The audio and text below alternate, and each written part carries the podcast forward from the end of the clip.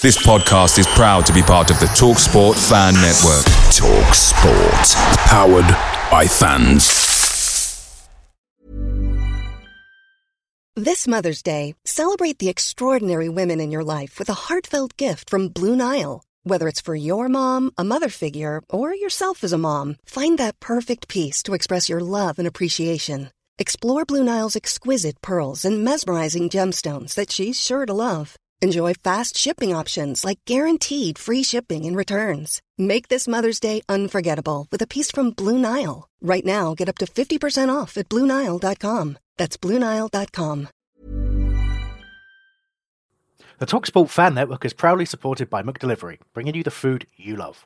McDelivery brings a top-tier lineup of food right to your door. No matter the result, you'll always be winning with McDelivery. So the only thing left to say is, you in? Order now on the McDonald's app. You can also get reward points delivered too. So the ordering today means some tasty rewards for tomorrow. Only via app at participating restaurants. eighteen plus, rewards registration required. Points only on menu items, delivery fee and terms apply. See mcdonalds dot com. Hello and thank you for downloading the Holmesdale Radio podcast. Unfortunately, our comments on players' attire, the good old days of football and what Joe had for dinner are missing this week, so it's straight into the show. Let's talk about the next generation of fantasy football at FanDuel. You select a team of Premier League players for a single day's fixtures. That means you're not locked in for the whole season. You can play, watch and win in one day. When your players nail it on the pitch, you rack up points and jump up the real money leaderboard. FanDuel's scoring system uses Opta stats to reflect every player's true on-field contribution. So, outscore your opponents and win cash for your football expertise every Premier League match day with FanDuel. And just for Holmesdale Radio listeners, we've got an extra special offer right now. When you sign up, use the promo code PALACE. That means if you don't make money in your first contest, FanDuel will refund your entry fee up to ten pounds. So go to fan duel dot co dot u k and use the promo code PALACE to grab the offer now. What are you waiting for? Terms apply. Over eighteens only. Please play responsibly. Hello and welcome to Holmesdale Radio. My name is Chris Hambling and I'm extremely, extremely ill today. Uh, I, I'm your host once again as we look back at a disappointing defeat for Alan Pardew's Palace against West Ham. The Eagles' recent good form deserted them at a rain-soaked Selhurst Park as a fired-up West Ham took three points from an early Lanzini strike. Uh, when the Hammers were on top. A missed penalty, host of missed chances and a much improved second half still weren't enough for Palace to claim anything from the game as they enter a tough run of matches. We're looking at all the key talking points and as ever you can get in touch with your views today as well. Tweet us at H O L Radio. Go to holradio.net forward slash contact for all the other ways to get in touch. Also the Homesdale Radio chat room, holradio.net forward slash chat where Mister Jel Holyoke is your host in there. That'd be fun. Uh, so, yeah, we'll be looking at all those key talking points just after this short message. Homesdale Radio, sponsored by fan duel dot co dot u k. The next generation of fantasy football. Right, well, it was a defeat. Let's, you know, it's going to be a difficult show. I'm not well. Uh, you know, none of us really want to be here, do we? But we are. We are here. And let me introduce you to my panel. We have the aforementioned Mister Jel Holyoke. Hello, Jel. Hello. Uh, that's uh, that's his voice there, in case you're a new listener. We also have live from the good old U S of A, it's Patrick O'Connor. Good afternoon. That's a southern U S. I know, try something different. My accent didn't really work with this cold, did it? So no, not really, sorry. Tried. Tried my best. We also have the voice of the Ute, it's D R Kernas. Hello. Hi. What was that voice? Hello. Definitely getting that one clipped for uh, for repeating use. Hello, I'm D R. Anyway, um, excuse me. And we also have a disturbing debut for Mister Ed Kellaway. Hello, Ed. Good evening. Of course, you were on the preview show during the week. Did a fine job. This is a whole different kettle of fish, though. Are you scared? Uh, a little bit. Yeah, you should be. Absolutely should be. Yeah, it's going to be horrific. Uh, okay, so let's go with the, the, the chat about the game. Um, oh dear, where to start with it? Really, it was very, very disappointing. You know, a, a very st- slow start for Palace. Uh, West Ham very much getting the tactics right, much, much more at it. You know, they they looked like they wanted to win. We looked like we wanted to sort of stroll around the pitch and ease to a victory, but that was never going to happen.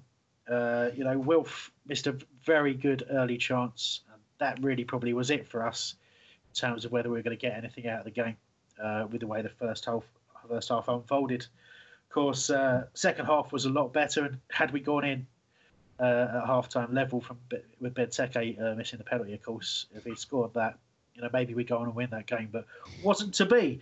Uh, so let's have a, a chat. We've got to start really about why why did we, you know, why couldn't we get going from, from the get-go? You know, some people think that this is a, a repeated position that we're in. We start games slowly.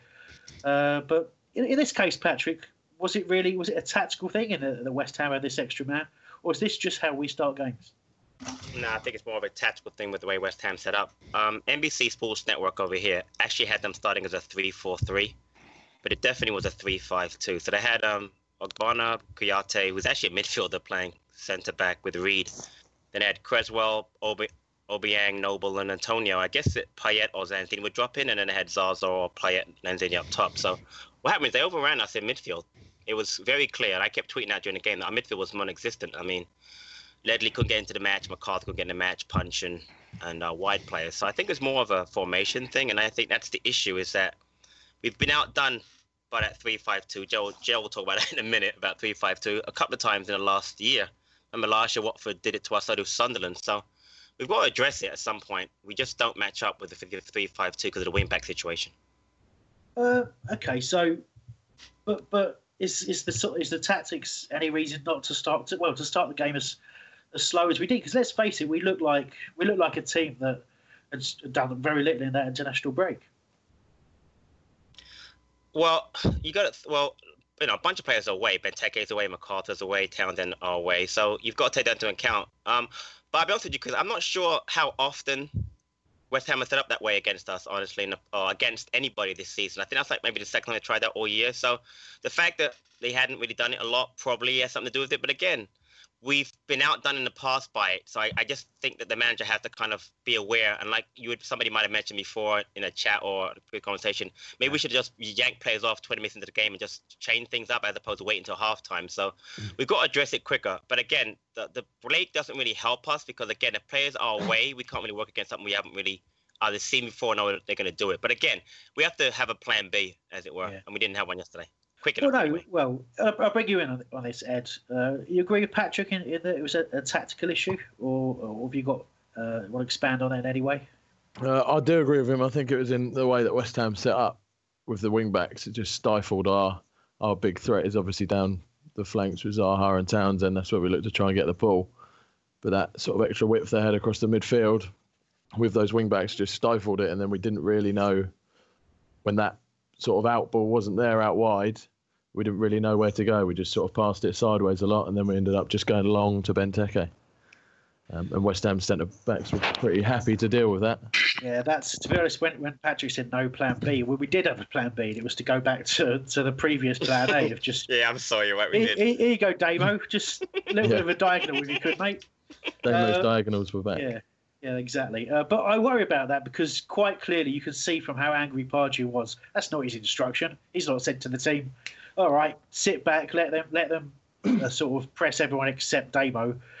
And then uh, then just, Damo, if you could hoof it aimlessly. He hasn't said that at all to the players. The players, for whatever reason, have reverted to that. I'm going to leave D R till last because he wants to say I told you so after his last appearance where he got some stick. So, Joe, uh, you, your views really on, on why we were so...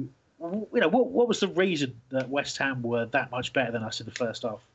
Um, oh, well, I've got loads of loads of views on, on why they were better than us, but but the main one was that they were at the races for the first thirty minutes, as in every time we got the ball, um, our players were shut down, depending on who the player was, was shut down by a player or shut down by two of their players. So if they've got to give the ball to Zaha, two players shut him down. Give the ball to, to MacArthur. Well, MacArthur and, and Puncheon were just completely overrun in the middle. Yeah. Um, I, I just, uh, it was really, really frustrating. What they were trying to get us to do, they, well, not trying to get us to do, what they succeeded in getting us doing was, was hoofing in the end, because whereas they're very uh, comfortable in one touch and always give an option, as in someone will always be there, their movement is superb. Um, And our movement is, is not superb at all. We're relying on hitting accurate balls uh, to an area instead of being able to hit a ten or fifteen yard pass, easy pass, one touch pass that they practice before the game. The subs practice at half time. Um, and I'm sure that they practice every single day when they train. They practice one touch. We very, very rarely see it on, on our pitches for, from our team. Um, but but the opposition seem to seem to do it, and you know. Um, but they moved the ball faster, West Ham. And to be honest with you, no matter how, I, I'll argue with anybody about this. Probably position for position, in at least maybe six to seven positions, they've got better players than us. They play. I think the reason they've just been uh, they've been undone and had such a bad start to the season is because they've been playing as individuals. And last night they played as a team, and they hassled and hurried, and they were. I mean, the goal, you know, you just have to look at social media, and probably the first, I'd say, fifteen of the first twenty tweets that I saw was, well, that wasn't coming. Do you know what I mean? It was the most obvious thing ever. And really what's a goal? It, it was and what's it was, a goal as well. Fine, fine team goal. Uh, Patrick, I know you want to jump back in, so you go ahead before we get to Mister Fernandez. Yeah, and I think what's underrated is the work rate that Lanzini put in yesterday. Uh, Zaza and Noble, they outworked us, especially Lanzini. Lanzini apparently covered like eleven kilometers yesterday, most of any player yesterday. So they really outworked us, and I and I'll give I'll give the Magic credit. We are trying to play differently. We're not trying to we're not trying to play D- Delaney uh, diagonal, but yesterday we really reverted to that. We had no choice because they were really they really got to us. They cut it down every option we had, and our biggest issue yesterday, I think I mentioned, is that you know we had no supply. You know Townsend and, and Zaha just didn't get into the game well enough, because when you got to cover a wing back, which is what uh, you know. Wolf had to cover Cresswell. It makes getting forward much harder for you. So I think, you know, that has to be addressed for us. When we don't have that outlet as a wing, we need to have, a, a you know, a better option. And again, I like which we're trying to play, but yesterday it just didn't work out. I'll come, I'll definitely come back to that point about what, well, something we were talking okay. in our chat. I, I thought, from again, you talk about replacing people at minute twenty, you know, and right. I, I said, I, I suggested the, the change that happened at halftime. And I'll talk about what, What I mean by how do we cope with the fact that the wingers are you know, having to cope with wing backs, they're put under pressure, they're marked by two people, blah, blah, blah. I thought it was a very, very easy solution to that, but we'll, we'll come back to that because, D R, you, you said uh, when we were looking at, ahead to the West Ham game, you were very negative and thought we'd uh, be the end of a defeat. You you were right. So what, what of your fears were pretty correct? Um, I was I was right. And firstly, I want to say I told you so, as Chris, you wanted to hear that so much. I did, yeah. What did you and... say to me? So no, that's never going to happen. Right. Uh, in the first half, uh, we were horrendous. That's just one word. We were just absolutely horrendous. We didn't have a clue on what to do, and tactically they outplayed us. But then second uh, second half started. Uh, Kelly and Ledley came on. Uh, no, Kelly and Ledley came off uh, for Friars and Johan. But there was still no plan B, which is worrying. There were we played better than them because they played worse because of the nerves of the of of how they've been playing. And as they've been playing bad, they've they just got nervous in the second half. And that's the reason we played better than them. And I don't it's not looking bright in the future. I know it's only one game. I know it's only one game, but it's not looking bright, as if West Ham can do this, so can other teams, and we we didn't have no plan B, which is the most worrying thing. So it's not looking optimistic. Well, all right, okay, no. you know, you you know, you're you're an, you're, an, you're feeling very negative about it. Patrick's giggling away like a schoolgirl. Uh, Patrick, do you want to take that one on uh, while yeah. I, I prepare myself listen, for the next? Listen, I'm, I'm not I'm not necessarily Mister Mister Happy, but that's a bit ridiculous to say that you know it's not looking good. I agree with against certain side we're gonna have a problem. The Man City types, obviously Arsenal, Man United, Liverpool, but there are not a lot of teams play that way. I mean, that is the way that the Premier League is, you know, going towards playing a different system. Like Chelsea is obviously going to the three five two and high pressing, et cetera. We, we we're trying to play out the back, which I like. So to think that we don't have a plan B again, if this is the first team, Tottenham, I guess, aside, that's really done this to us this year. We haven't played any great teams. I'll admit that. We haven't played any great sides so far, but we've, we've tried to play a different way.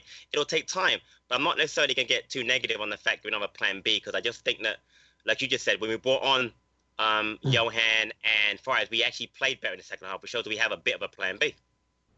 Okay, so I'll take that. I'll take that. Oh, go on, D R. You you so bursting to speak. Yeah, get in there, kid. Bring, bringing on bringing on Johan and Friars is not plan B, because plan B, in my idea, is that we change tactically, and we didn't do that yesterday. We brought on Johan for Ledley, which did help, but what, what actually did change? Ledley and Johan were still doing the same role. There was no tactically changes, and West Ham really did badly outplay us. And the reason, and they're also, one of one of the main things they've done is keep Benteke, uh, make him do nothing at all. He couldn't, Benteke couldn't play yesterday because of the high line they played. They done their homework, and we just thought that plan A would work and West Ham would continue playing bad, which was amateur, and we should have had a plan B, which we didn't have. I got to get stuck in, Ed. Come on, Ed. I think it wasn't, the changes made at halftime wasn't necessarily plan B, but it made us, it allowed us to do plan A better, because our plan A of playing it out from the back will work better against teams like West Ham and what they did to us, but we'd have to move the ball quicker to right. pull them out of their shape that they've set up in. That's what they did to us for the goal, and that's what we have to do to teams better. But we need to, the team is still getting used to this new style that we're playing. They've still got to get used to being a bit more confident on the ball. Yep. One, two touch when teams are pressing you high up the pitch, rather than like we've seen it against Sunderland, where Ledley panicked a little bit and gave Jermaine Defoe the best through ball he'll probably get this season. Well, you're spot on it, and that's that's the point I wanted to take on. Very, very early on, it was obvious to me that, that Alan Pardew got his selection wrong. Now, I, I don't really want to hang him out to dry for it, because we, we've been on five games unbeaten, we've been playing well, and Ledley was a big part of that, right? But Joe Ledley, his every everything that's weak in his game was showed up against West Ham. Yep. in that in that first half. He was all over the place. He couldn't screen because there were way too many players around him to screen. Their movement was too good. He's one player. You know, ahead of him, you had Puncheon trying to trying to be the playmaker.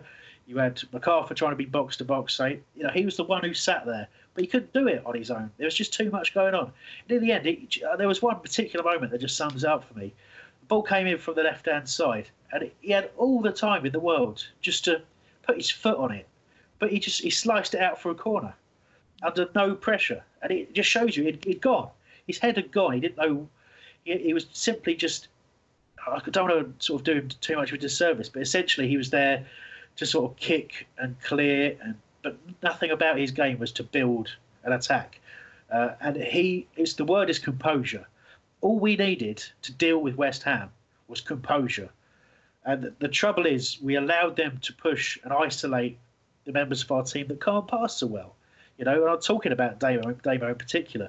There's one player they didn't press all game, Damian Delaney. Didn't bother pressing him because it was easy. There was three centre-backs marking one striker. So if he wants to hit it long to Benteke, which he will, easy. You know, that, and that was the first half. That was a, our entire first half. Now, to say that the the change at halftime didn't change anything tactically, well, it did, because there was a couple of things that changed.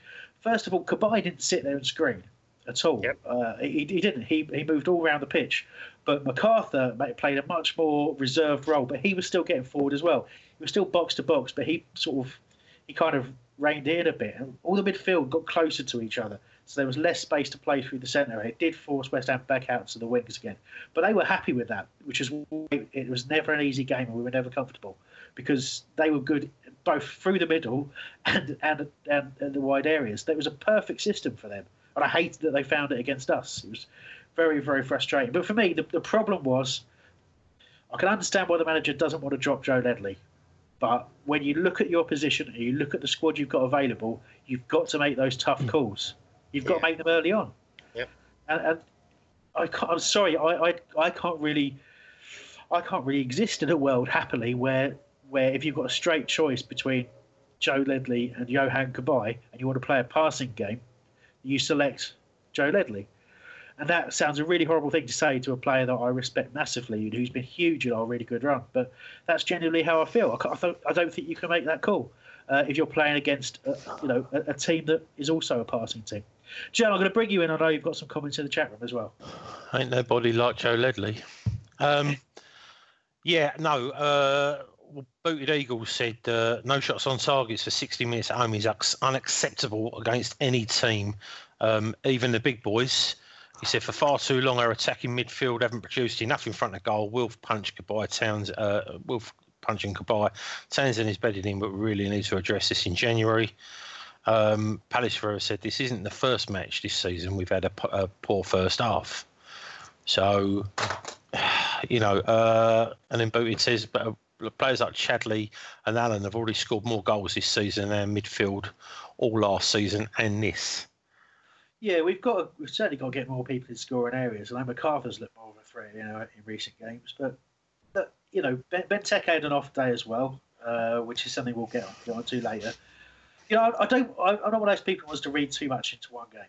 You know, we, we've been on a good run, and we could have actually won this game and played badly and won won this match quite easily. Uh, in the end, we didn't, and, and that shouldn't be ignored. But you know, I, I, I don't want to get completely over the top with. with slagging off players left, right and centre and all this kind of stuff. But we'll get we'll get more into this. Uh, got a few tweets in. Nav got in touch and he's post, sent us a picture of Alan Pardew and a picture of a plank of wood. It says, which of these which of these is more tactical now? So I'm not sure what Nav's trying to say there. He's a bit too uh, a bit too mysterious there. Luce thinks, obviously, that uh, West Ham beat us at our own game, which was the passing, pressing game. But, you know, again, like you say, Joe, that arguably they've been massively underperforming and have got better players than us. So I don't know.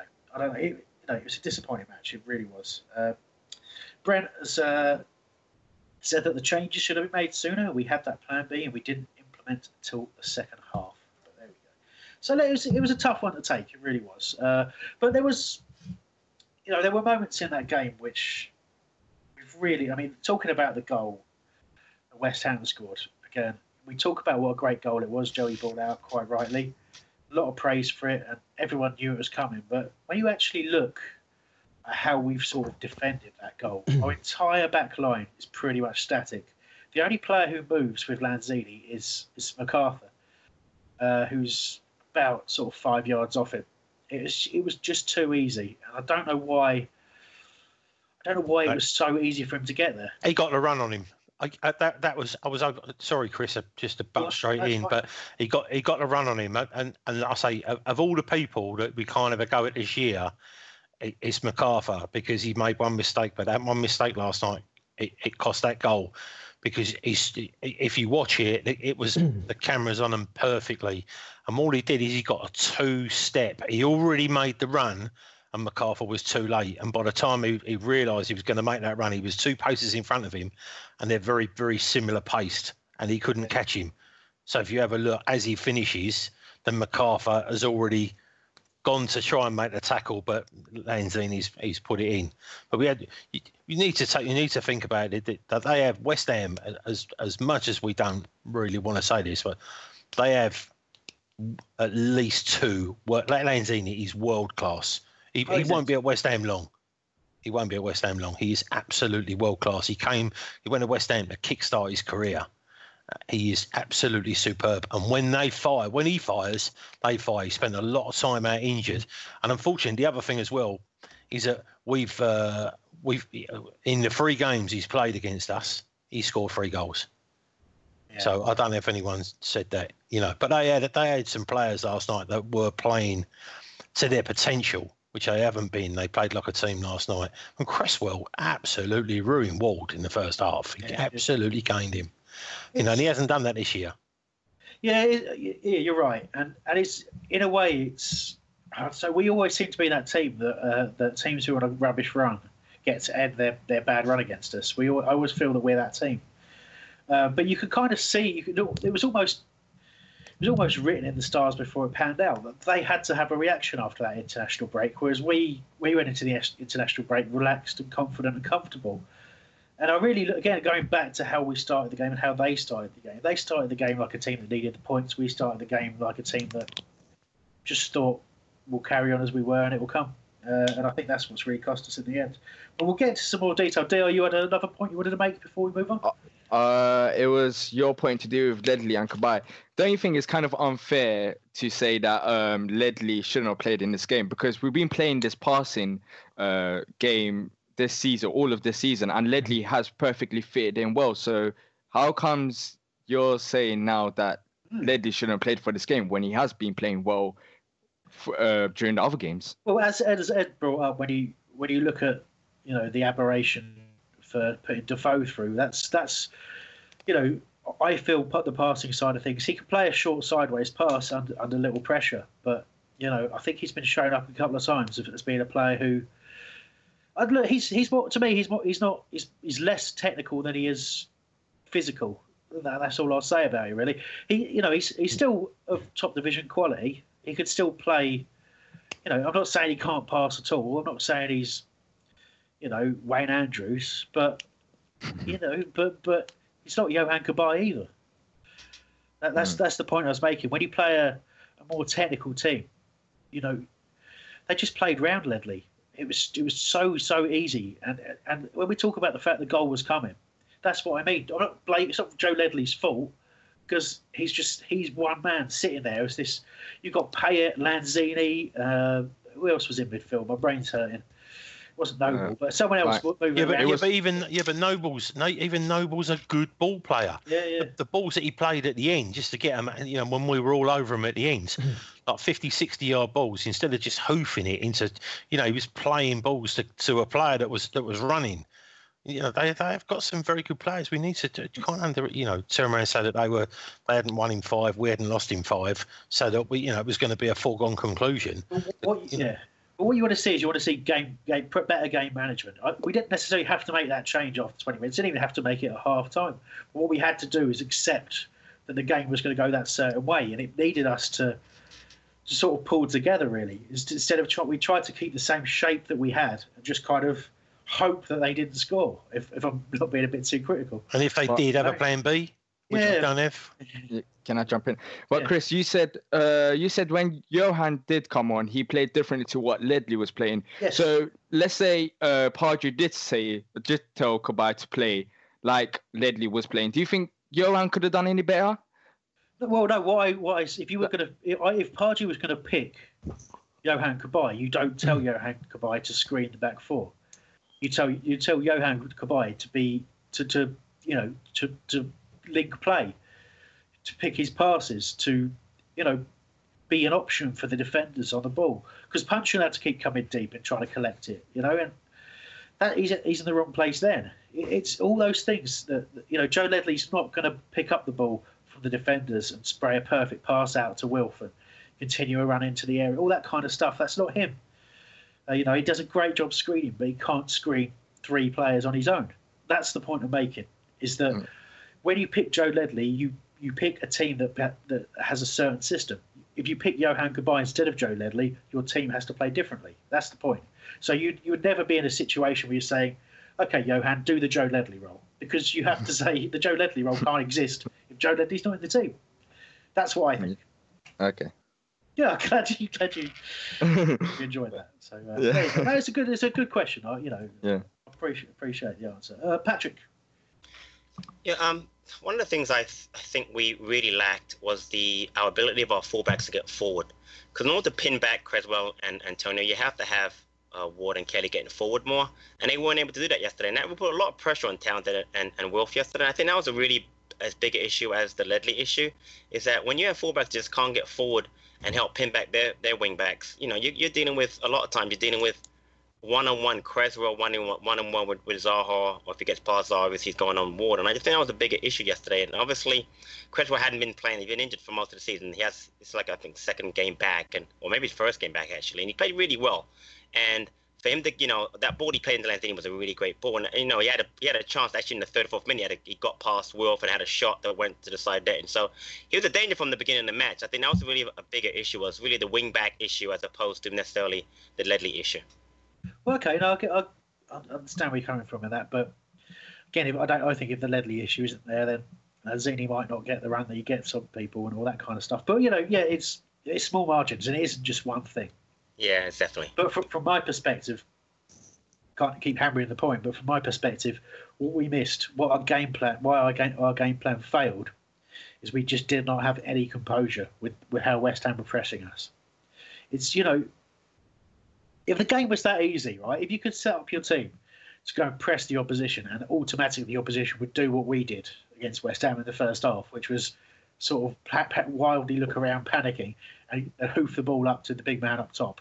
If every team reacted like that when you pressed, then, it, then why would every, why would anyone do anything other than press the opposition? Exactly. It, it, you know what I mean? You've, we've, we have got to be smarter, better, more confident. The players we had out there, including Joe Ledley, are actually better than, than what they showed in that first half in dealing with, you know, what, what West Ham did to us. We just kind of stood there and took it. which was the really frustrating thing. Mm. Ed? Yeah, I was just on the Cabaye Ledley thing. I, I disagreed in the preview pod with Terence. I had Cabaye in my starting eleven for Saturday. I think there's, I mean, there's not like a set in stone best eleven. It depends who you're going to play, how they're going to set up with your home or away. Like Joe Ledley will be invaluable with, for us against yes Arsenal's, your Cities, where you're not going to see a great deal of the ball, and you need someone to intercept those passes, break up play, and then allow us to switch on them and hit teams like that on the break, because that's how yeah. we'll play against teams like that, because we won't be able to play possession against City because we just simply aren't good enough to do it against them. But at home against West Ham or in a run like they're in, I just would have liked to have seen Cabaye, knowing that we probably would have seen a fair share of the ball.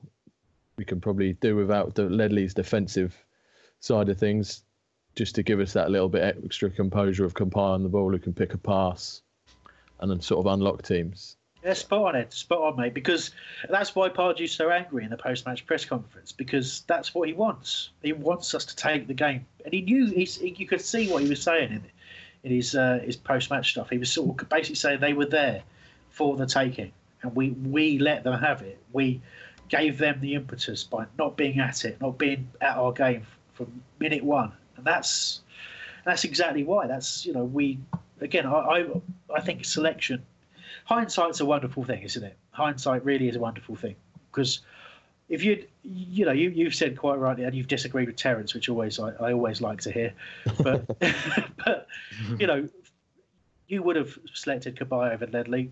You know, thinking about it, if I'm trying to be absolutely honest, as much as I've said today that I don't want to be in a world where I'd pick Cabaye over Joe Ledley as a ball player, I, I still probably would have said Ledley on, uh, before the game, because just because he hadn't really done anything to lose the shirt.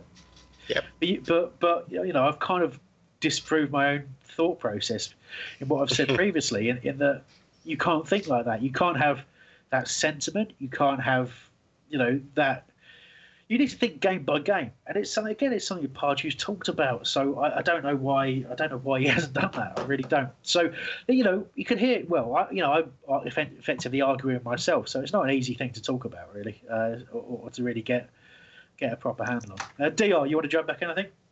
Oh yeah, you already um, you said my point. Uh, oh, before good. the game, before before the game, I was going to say, would you He's actually? Worked pick... you out, Chris. He called you an idiot. uh, yeah, before the game, would you have actually picked Cabaye over Ledley, considering how bad he was? He has been playing. So that's what I was gonna say.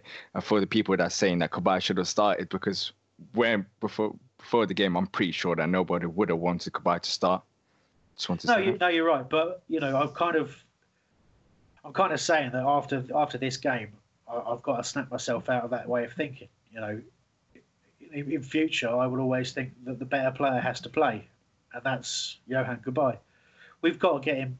We've got to get him given us ninety minutes of, at the level. And I thought he was very good. I know not everyone agrees, but I thought he was excellent in the second half. I think he gave us exactly what we wanted, which was someone who was always willing to be on the ball, who was always willing to move intelligently, to link play properly, and to play, you know, good passes, good intelligent passes. And you can't really pressure him off the ball.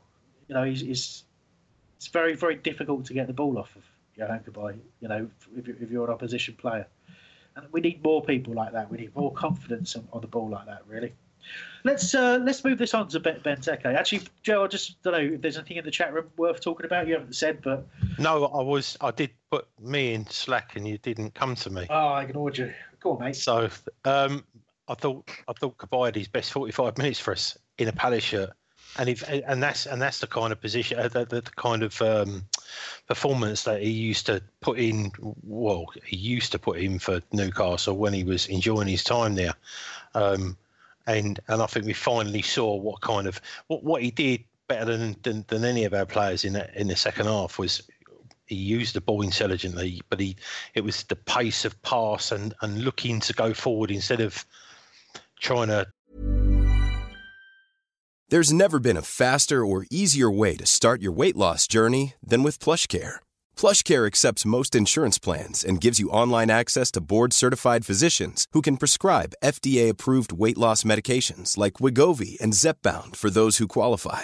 Take charge of your health and speak with a board-certified physician about a weight loss plan that's right for you. Get started today at plushcare.com slash weight loss. That's plushcare.com slash weight loss. plushcare.com slash weight loss. Away days are great, but there's nothing quite like playing at home. The same goes for McDonald's. Maximise your home ground advantage with McDelivery. You win. Order now on the McDonald's app. At participating restaurants, eighteen plus, serving times, delivery fee and terms apply. See mcdonalds dot com. Slow play up um, and, and try and pick a, a deliberate pass. He was more willing to to make a, an attacking pass, you know, rather than sideways. So um, the only time he did go sideways is when there wasn't anywhere to go forward.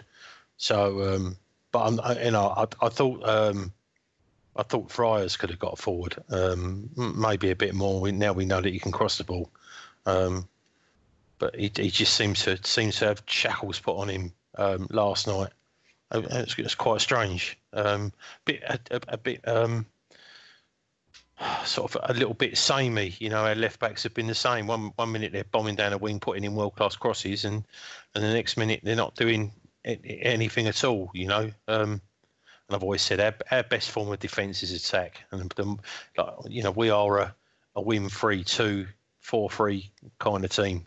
Yeah. So. All right, I'm going to come back to the point you started to talk make on Friars there, actually. Uh, I know, Patrick, you saw you want to make one last point on Cabaye, did you? Yeah, I do. Um, I understand what Cabaye is as a player. Um, I know he's not the attacking number ten that we that people thought we were going to get. And I know what he is, and I, I agree with you guys. He did play well yesterday, but I still want more out of him. I don't think he creates enough chances for us. Um, and that's the thing that I keep going back to in my mind when I see him on the field. And I know this is not a great comparison, but we brought Lombardo way back when. Lombardo was such a class player who could get forward and create goals. He's more of a winger, obviously, but such a great class player. When we brought Cabaye, I really thought we were getting that kind of a player, and it disappoints me when I see him play because I understand what he is. I really do understand what he is, what he brings to the team, but I just think that he's a player that can create so many more chances and score so many more goals and just hasn't done it for us. And that's my frustrating thing with him.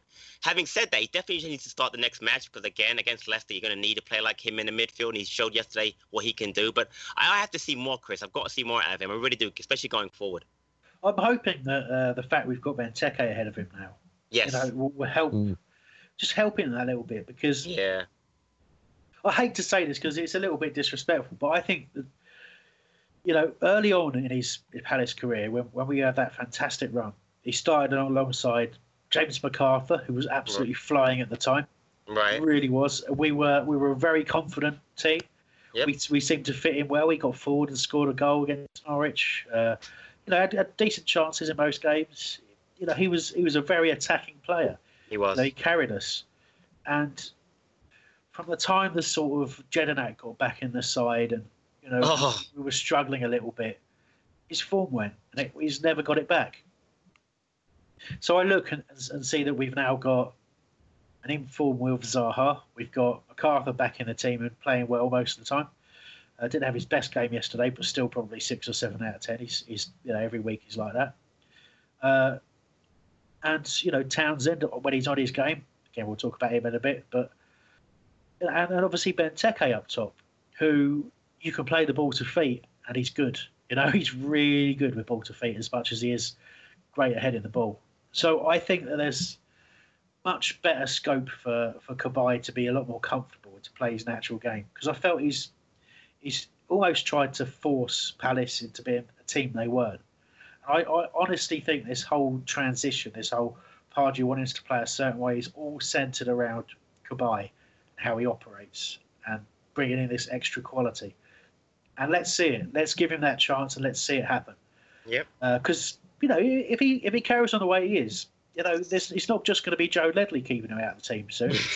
Exactly. I mean, we'll, we'll have to go and buy someone else in January. Yeah. Because you can't carry players, particularly players who are paid that sort of money and, and have that sort of quality. But oh, I think he'll come good in the next few games. I really do. I think this is his time to shine. Yes, that silence probably says it all, I think. Just, just quickly, and just quickly, and I, I, I think as well that um, Cabaye was afforded a little bit of mutual respect as well, because obviously you had um, Payet and um, who was the other French player that they, they, they had, uh, Zaza. So you no, know, it's Italian, eh? It's Italian. See, yeah. who's, who's the other French? I should have another French. French. No, you're right. Yeah. But they, I, I know that um, he was having a chat with a few players last night. He was he was talking a lot to the West Ham players last night while the game was going on. So um, and usually the other, you know, it's the other way around where they just everyone's just trying to kick him. Um, that's that's very true. They do. He, he was afforded a lot of space, but in saying that, West Ham were on, you know, legitimately on the on the back foot. I think they're putting a lot into a lot into the first half, but you know, and again, like you said, Chris, I've, I think he, he has been, you know, I don't know if there's anything been going on or whether he's just jaded. I, I mean, he didn't, you know, didn't run his bits off in the European Championship, so he should have been relatively fresh. But um, but yeah, any, anyway, hopefully this is a sign of things to come, and it'll be it'll be good for us. Um, yeah. And we've still got Remy to come back as well, haven't we? We have indeed. Uh, late November, uh, Pardew reckons so far. Uh, Phil Thompson got in touch on Twitter. Uh, have to agree, West Ham are better, far better at the ball. Conditions didn't help our fragile ability on the ball. It will get better. Limited effort in the first thirty minutes in any game, let alone derby, is not acceptable. Uh, that's players, not off-field manager. So blaming the players there, Phil Thompson. Uh, also pointing out that Cabaye was happy to receive the ball, made himself available, which uh, obviously was a huge plus point for Cabaye. Uh, Petros Hadjianu, I reckon I said that exactly right. Uh, said that he didn't think Cabaye should have started the game, but he thinks he should start the next match. Uh, Chris G on the same subject said hindsight's a great thing. We've played well without him in the side, looked better with him in it yesterday, needs to start next week. And an unequivocal uh, yes from Nav as well, that Cabaye needs to start next week. So there you go. Uh, Daryl Jupps got in touch saying uh, thought it should have been uh, thought it should have been time before the match, with Ledley playing a lot for Wales and Cabaye only training with France. So there you go. Uh, yeah, it's a good point, actually. Ledley played two games. Hindsight. Yeah. Hindsight again, yep. Uh, Grant, Grant Gillard saying, uh, team have been impressive for recent games. Hindsight is a wonderful thing. It's all about the hindsight. Uh, Bert Macklin's got in touch saying, yes, in capital letters, that Cabaye should start. Sorry, right. Any, right, let's, let's, I've been trying to move this on for ages to the, the subject of Benteke, so let's do that. Uh, talk me through his penalty, please, Patrick. His foot slipped.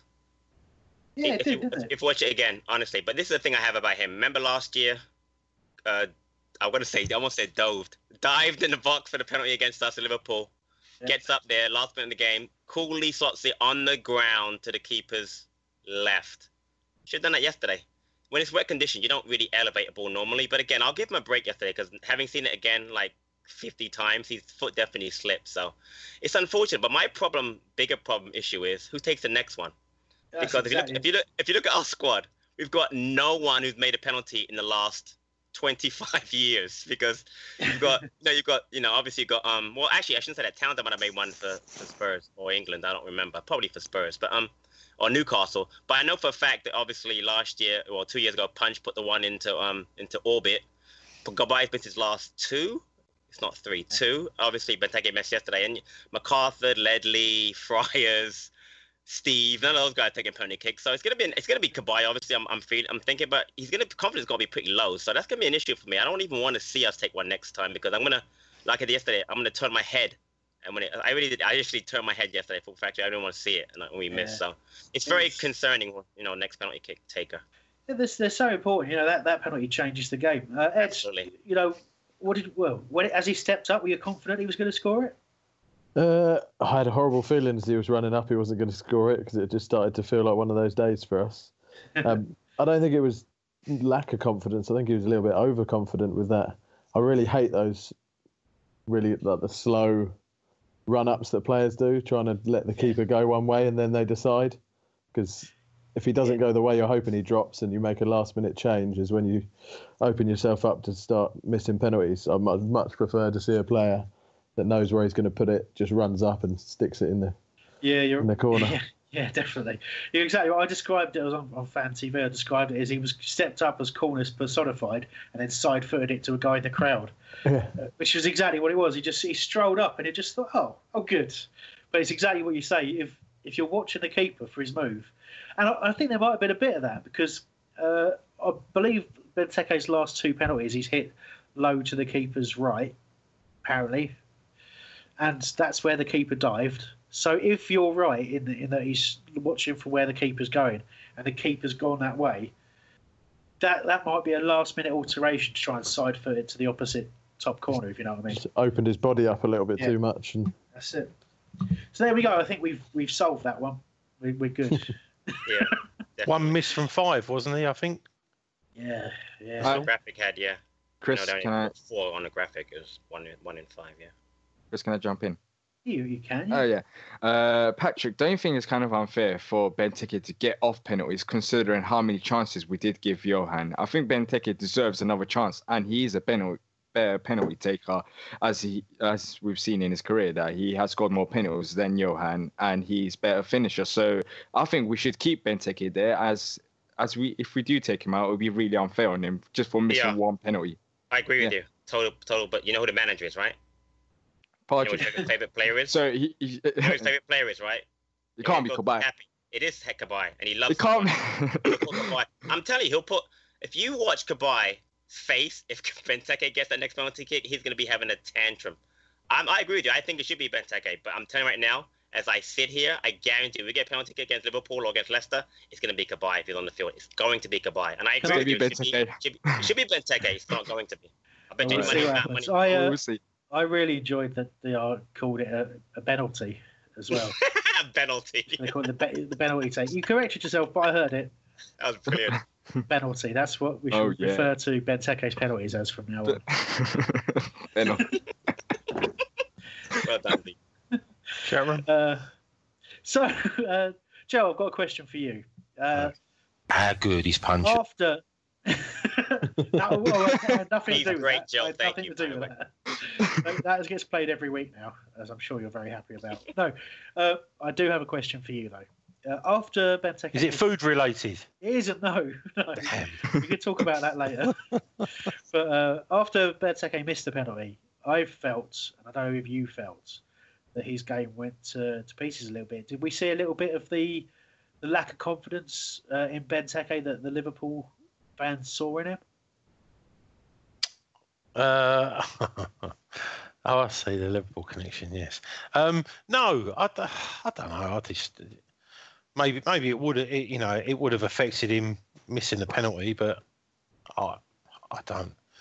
I just think it was one of them nights for him. I think he'd have just played for another ninety minutes. I still don't think he'd have scored. Yeah.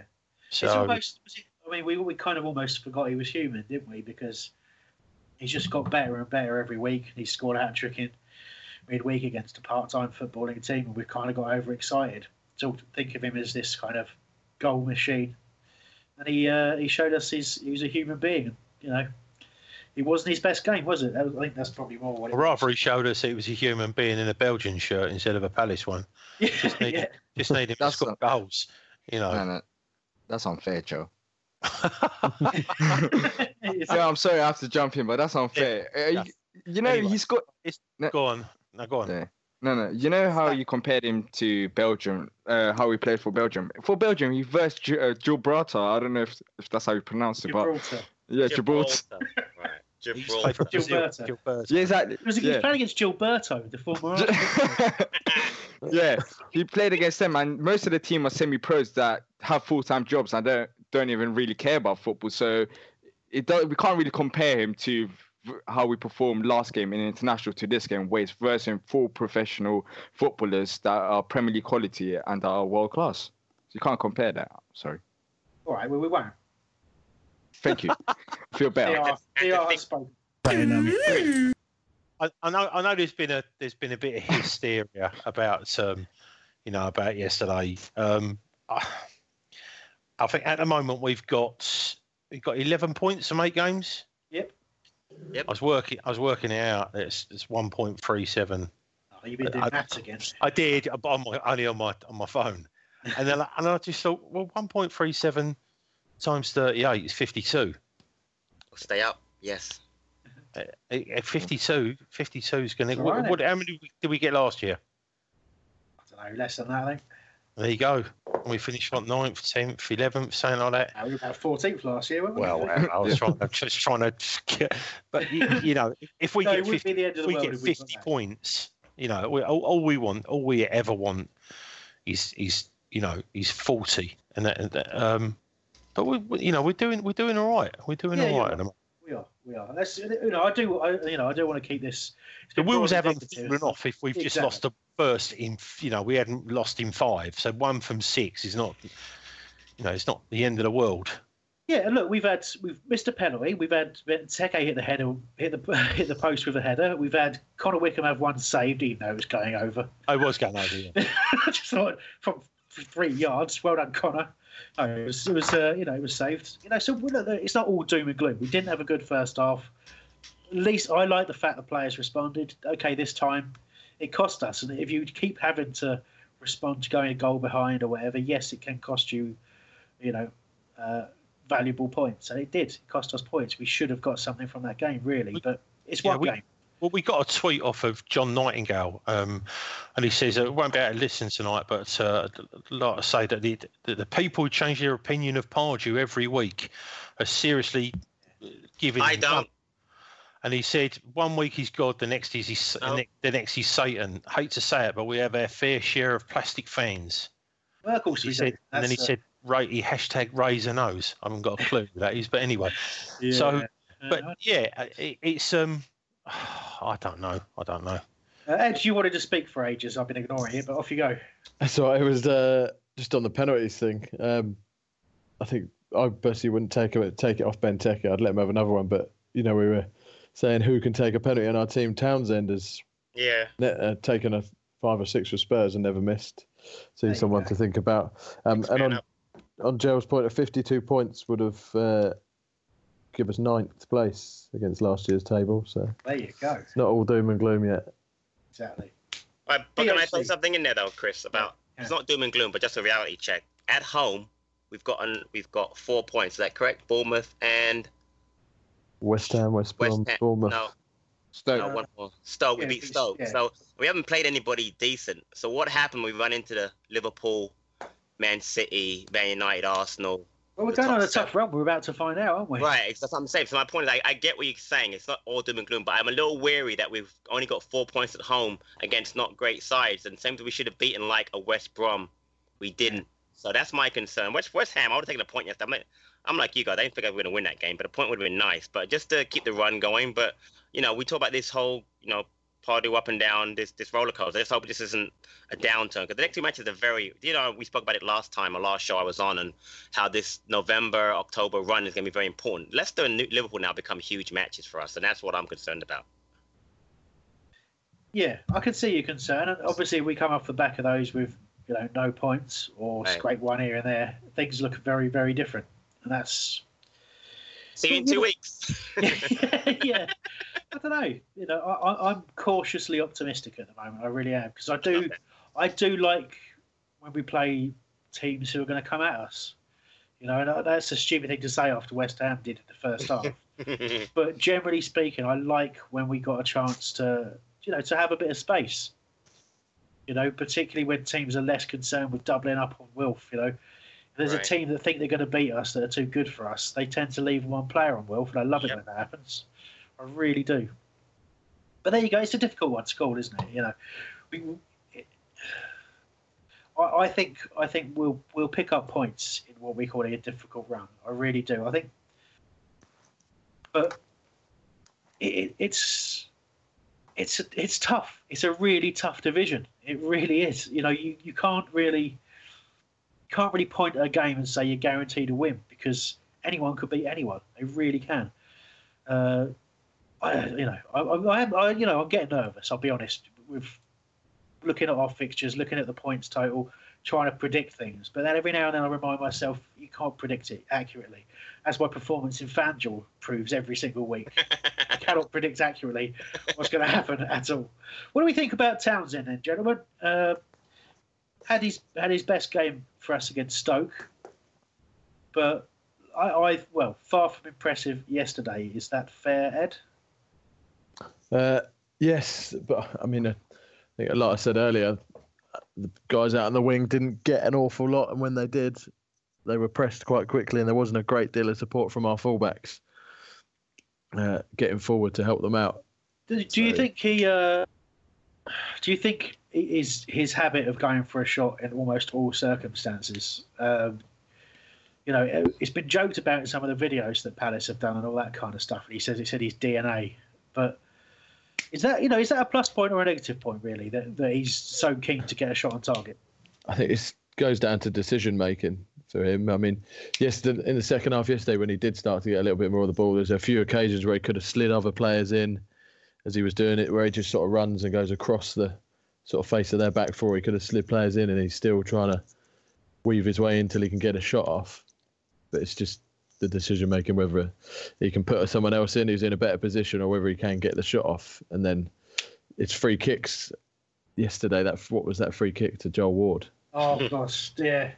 Square, square it to Wardy's left foot. Uh, yeah, right. I won't repeat what I said and shouted at him when he did that, but everyone is in the box. We're piling pressure on him. We've got Benteke. The centre-backs are up. And you pass it to a guy who's not expecting it and is a full-back and yeah, doesn't rea- have a great left foot. Judging, yeah, judging by his reaction, he wasn't too happy about it either. But yeah, we, look, we've all had our say on this, given it's your, your, your debut on the review show. You get to have your say on it as well. You look at Townsend and how he's performed. And, you know, we've effectively swapped him for Bolasie and a bunch of cash. Oh, oh. Does it still look a good deal? Or you uh, would you rather have Bolasie and not the cash? Uh, I think it's still a good deal, given how much the money that the surplus that was created from selling Bolasie for X amount and bringing Townsend in allowed us to go out and get Benteke. I think it's still a good deal. So overall, our team has improved. Obviously, Bolasie was better at certain things, but I don't know, he seems to be doing it a bit better for Everton. For us, he did seem to lack an end product. He didn't score enough goals. Some of his crosses could be either not beat the first man or they go sixty yards over the top of the striker's head. Yeah. So I think Townsend has got a little bit more about him in terms of an end product. But I don't know, Bolasie maybe sometimes... They've started selling. They've started selling seats in the twenty-ninth row in the Holmesdale now. So now he's gone. Um, just, just very quickly. Oh, uh, that hurts. That hurts so much. Alex Weber, she's come up with, with a, a very, um, a very decent sort of stat uh, going on the on the thing of our, you know, almost a continuous problem of, of, of uh, home games, apart from Stoke being an exception. He said uh, the next five home games. Do you know what they are? Yep. Well, they are Liverpool, Man City, yep, Southampton, Man United and Chelsea. Easy, oh. easy. So fifteen points right there. That almost and that's my like point our last five games of the season in it as well, doesn't it? I think I'm sure three or four of those yeah, are, yeah. are our last four or five games. So, but the, the, going very, very quickly back to uh, back to our, our setup and everything, uh, we, we just set up completely as as the away team. Home and away, and, and that and that won't do, and that really won't do. Well, that's yeah, you're right. That's exactly what Pardew wants to stop. He, he want, and the players were talking about it. I know Scott Dan was commenting on it. James Tompkins was commenting on it. You know, now we've got Benteke. Now we're we're taking the game to to the opposition, all that kind of stuff. And but we, we did we took a step backwards, and you could tell you could tell that the the, the thing is the thing is Chris that the, the, we we we're at a, I think a crossroads with some of our players now. In that, with Scott Dan, uh, you know, the last couple of seasons, and he already is still the, the you know the highest scoring centre back. In the sooner or later, someone's going to make us an offer. Now, apparently, the money isn't, you know, isn't everything to us now. But sooner or later, he's going to go, do you know what? Do I want to play in a team that struggles in a crappy little ground in a not so good area, and and earn X amount of money when I can just go to Everton or Liverpool? Or one of the bigger sides, because because he will start attracting the big sides properly soon. You know, things that things are not going good for us in the next six weeks. Then when that when the when the window opens again, I think we're going to be severely tested. I really well, I really do. That I think we can we can. You he's know, thirty. He's thirty this year, so that that, you know. It, that yeah, that could be it. He, you know, he has only got probably another two. You know, one more decent contract in him to earn. You know, he must he must be on decent money now, but, you know, to earn mega money. I mean, he would have seen the Bolasie game from whatever money he was on at us, thirty, forty, up to ninety, you know, apparently ninety grand at Everton. You know, that, that's the average money. I was, I was listening to, did anyone hear the Bournemouth chairman on Five Live this morning? Turning around and saying what what he predicted the, like the wages were for his club, seventy-five million pounds. Yeah, seventy-five million. Bournemouth. There you go. It's crazy, but that's that's the league. That's what it is. It's only going to get more.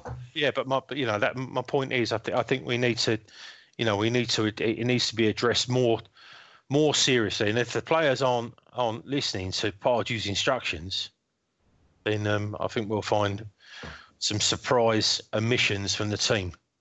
But there we go. Look, it, it was it was one it was a bad bad first half. Lost a game of football. Let's let's not get carried away with it. Uh, we've got in the notes here that we're going to cover West Ham were denied a penalty, question mark. Nah, it's never a penalty. Was it sending off? Yes, it was. It was hilarious.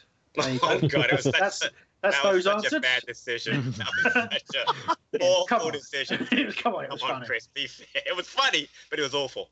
It right, was... I'm going to say, I'm going to say this now. Everyone was, all, all the, the commentators were like, oh, he's clearly clipped him. He hasn't. It's not a dive. Yeah, it was right. a dive. He, he's, he's gone, oh, I've been clipped on the toe and fallen over a second later. That's a dive. It's probably what, not what, the, what they're sending off the second yellow card for Cresswell. The second, no, the first, yeah, the first I'm not, yellow. I'm not arguing the first. Oh, yellow. Oh, the was second that was first, awful. First yellow. The second, the second yellow. He's. I'll tell you what. It's he ludicrous. Faced for West Ham and he put his finger in Will's eye. That's enough. For, that's a red card on its own.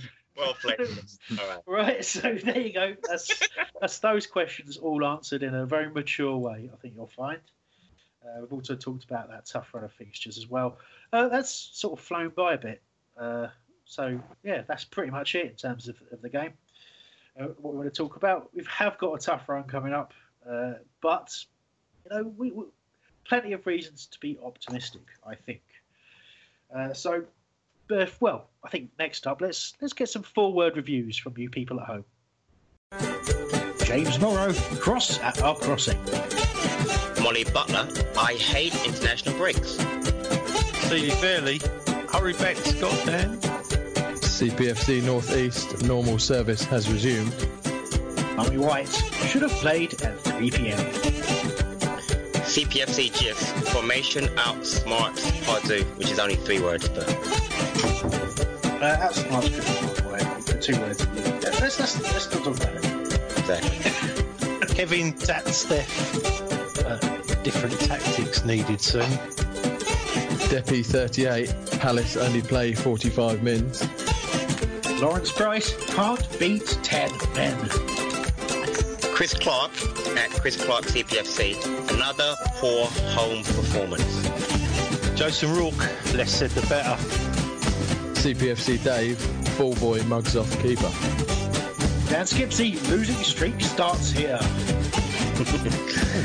Ben Ekbamani, one of those matches. Jimmy Dawes, bad day for Benteke. Amor Patrai, better luck next time. Holmesdale Radio, sponsored by FanDuel dot co dot U K. The next generation of fantasy football. Well, there we go. We get a lot of tweets asking if we can get the backing music in our forward reviews as loud as possible. So hopefully that was uh, that was good for you. I can't actually hear anything anymore. Uh, but Tom hates it. In fact, all the producers hate it when I do stuff like that on air. But ha, ha, you can't stop me. Ha. Uh, anyway, chat room. Uh, sorry. So did you say chat room? Yes. Oh, oh thanks, mate. Um, we've we've only only had a, a couple in here tonight. It's uh, very very strange. No, no one wants no, to relive this live, do they? They will no, but, and, but anyway, Booted Eagle. I just he, he's made a very. We were just talking about uh, about the referees and stuff like that, about decisions, and he said, uh, or they said, uh, can't complain about the officials this game as they did everything to give us a hand. Agreed. Which which in retrospect is is true. Yeah, it is. Yeah, yeah, no argument there. So can uh, we have him Chris, every week? You know what, Chris? Oh, like, one thing we didn't talk about: playing against ten men. Why do we have a problem with that? Let's Seriously. cover that in the uh, the podcast. Oh, perfect. Uh, there you go. Intro slash outro, something like that. So if you want to hear our extra. views on that, make sure you download the podcast as well. Uh, okay, so very very quickly, let's have a chat about FanDuel, uh, just in case you are unaware. Uh, FanDuel are our sponsor. They are uh, been a fantastic sponsor for us this season. Very very helpful for us and. Uh, If you go to hrlradio.net forward slash FanDuel, you can see what they're all about. It's a weekly fantasy football. I say weekly. It could be daily. There's, basically, there's tournaments continuously. You basically pick a team per tournament. Uh, you're not locked into your team for the season. It's just standard fantasy football rules, but it's all based on Opta stats. So it's a bit more intelligent. And if, well, on that basis that it's a bit more intelligent, sometimes it's very, very difficult to win money, as I've found the last few weeks. Uh, but basically, if you go to hwlradio.net forward slash FanDuel, uh, use our promo code PALACE. Um, that'll help us find you and enter you into our mini league. Uh, and also, if you use that promo code, if you do, once you do a paid contest instead of one of the free contests, uh, and you fail to win on your first contest, your value will be refunded up to, I believe, ten pounds. Uh, but yes, if you play the fan favourite contest every week, you get uh, entered into our little mini league. And if you beat our mystery fantasy football player, Dan Fuel, that's a hilarious name, uh, we, we, we will actually pay you five pounds in addition to whatever else you've won. Uh, I think the game's finished tomorrow. Uh, I've still got some points I can win. I hope you recover some sort of uh, respect this week after effectively at one stage I'd won up to I'd got my account up to fifty-eight pounds. I'm currently on one pound eighty. So yeah, yeah. It's difficult. It's a, it's a difficult. I thought you'd laugh, D R, because you're not even old enough to play it. uh, well, at least I'm not that bad that I only make one pound eighty from it.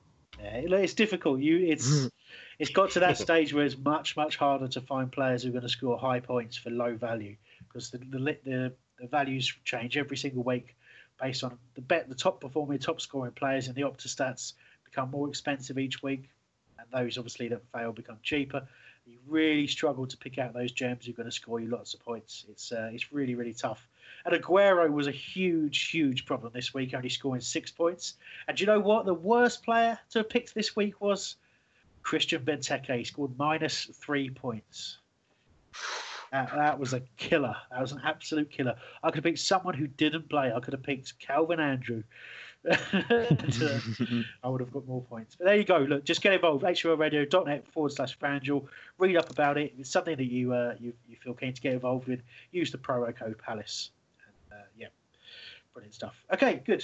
Uh, well, hope you enjoy playing. If you do play, we'll be, uh, of course, we'll be recording our standard intro and outro for those of you that download the podcast as well, as well as this live. We're glutton for punishment this week.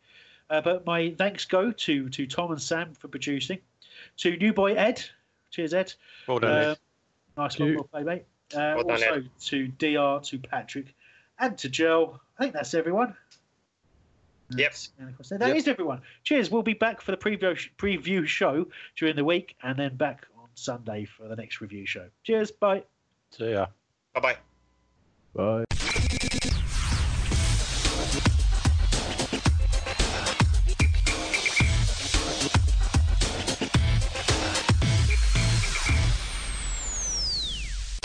Let's talk about the next generation of fantasy football at FanDuel. You select a team of Premier League players for a single day's fixtures. That means you're not locked in for the whole season. You can play, watch and win in one day. When your players nail it on the pitch, you rack up points and jump up the real money leaderboard. FanDuel's scoring system uses Opta stats to reflect every player's true on-field contribution. So, outscore your opponents and win cash for your football expertise every Premier League League match day with FanDuel. And just for Holmesdale Radio listeners, we've got an extra special offer right now. When you sign up, use the promo code PALACE. That means if you don't make money in your first contest, FanDuel will refund your entry fee up to ten pounds. So go to fanduel dot co dot uk and use the promo code PALACE. It's the ninetieth minute. All your mates are round. You've got your McNugget share boxes ready to go. Your mate's already got booked for double dipping and you steal the last nugget, snatching all three points. Perfect. Order McDelivery now on the McDonald's app. You in? At participating restaurants, eighteen plus, serving times, delivery fee and terms apply. See mcdonalds dot com. Planning for your next trip? Elevate your travel style with Quince. Quince has all the jet-setting essentials you'll want for your next getaway, like European linen, premium luggage options, buttery soft Italian leather bags, and so much more. And is all priced at fifty to eighty percent less than similar brands. Plus, Quince only works with factories that use safe and ethical manufacturing practices. Pack your bags with high-quality essentials you'll be wearing for vacations to come with Quince. Go to quince.com slash pack for free shipping and three sixty-five day returns. To grab the offer now. What are you waiting for? Terms apply. Over eighteens only. Please play responsibly. This podcast is proud to be part of the TalkSport Fan Network. TalkSport. Powered by fans.